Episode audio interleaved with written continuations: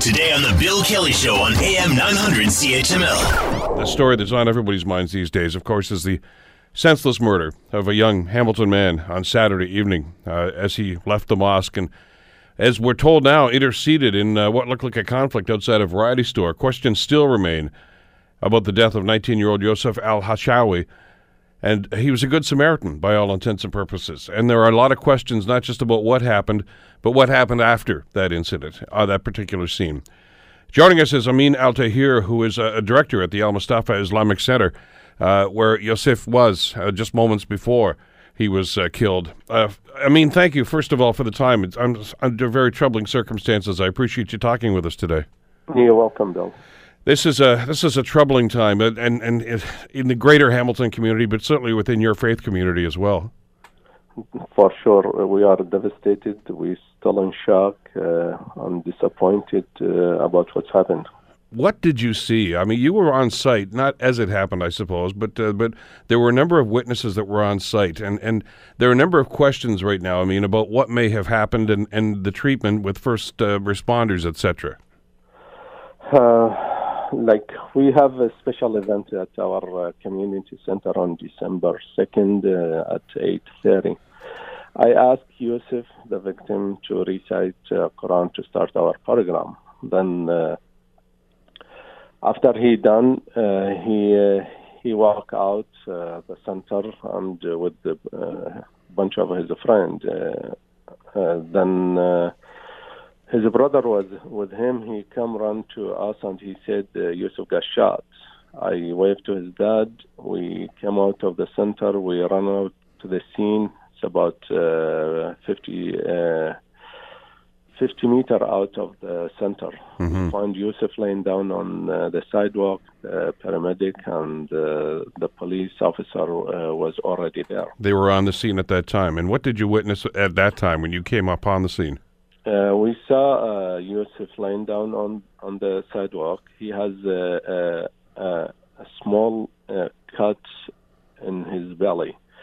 And the paramedic told him, uh, "Come on, stand up. Uh, there is nothing wrong with you. You are acting out. You just were, uh, were fine." You actually heard them saying that to him. Exactly, exactly. And his dad uh, threw himself on him, lying beside him, and he told him, "What's wrong?" He said, uh, "I have difficulty breathing."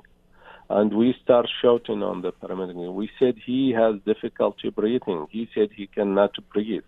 Please take him to the hospital. They said, "No, he just fine. When he saw you guys, he started acting out." It's it's unbelievable. Uh, it's it's they're bad assessment for his injury. That's what's caused him uh, his death. There were well, some unconfirmed reports as well that, that suggested that, that they, he was being shaken by, by the paramedics. Did you see that? Exactly. Uh, uh for more than 20 minutes, we asked the paramedic, please take him, and they said no, he was just fine. When he saw you guys coming, he started acting out, and they started to laugh with each other. I think what's happened, you know, a 19 years old athletic person, when he gets shot first, of course he, he, he acts normal at the beginning because the shot is still uh, new. And, and after a while, when he was, it looked like bleeding internally, of course he will lose his, his, uh, uh, all his uh, energy.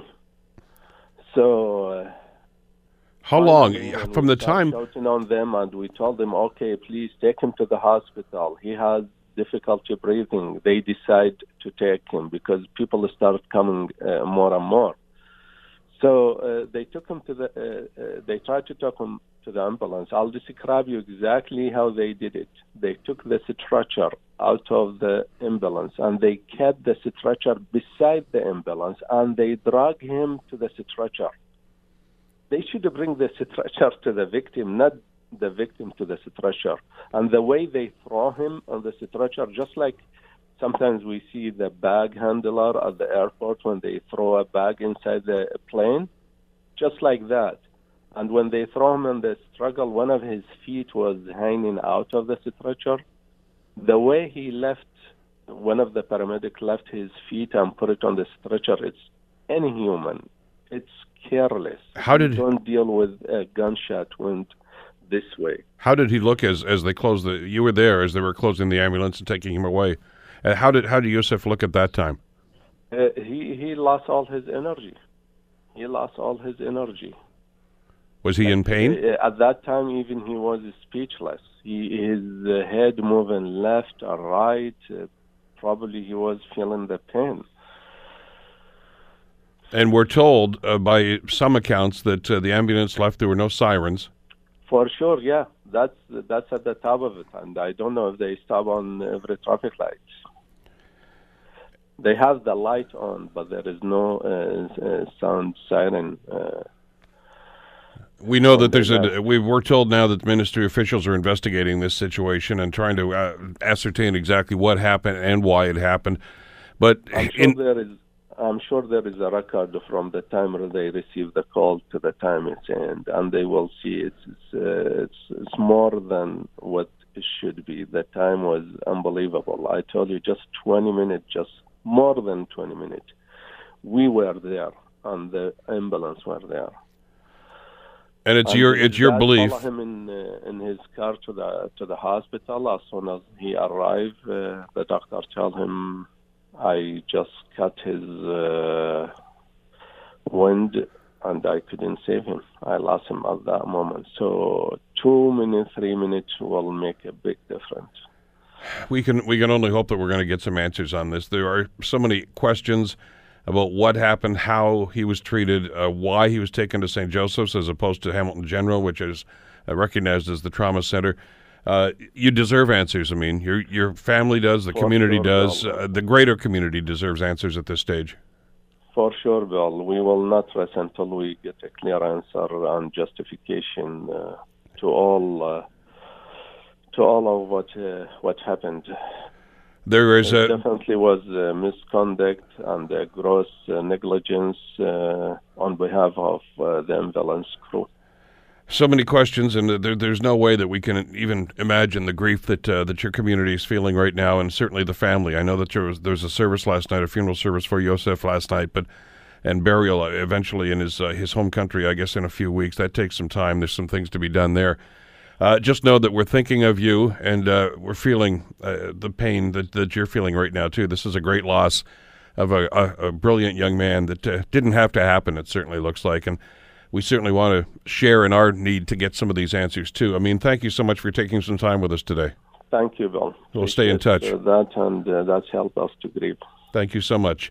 Amin Al Tahir from the uh, Al Mustafa Islamic Center, who is on the scene uh, and has a lot of questions, and uh, they deserve some answers. And hopefully, with this investigation that's ongoing right now, they're going to get those answers sooner than later. We'll certainly stay on in touch with them and uh, let you know what happens as soon as we find out.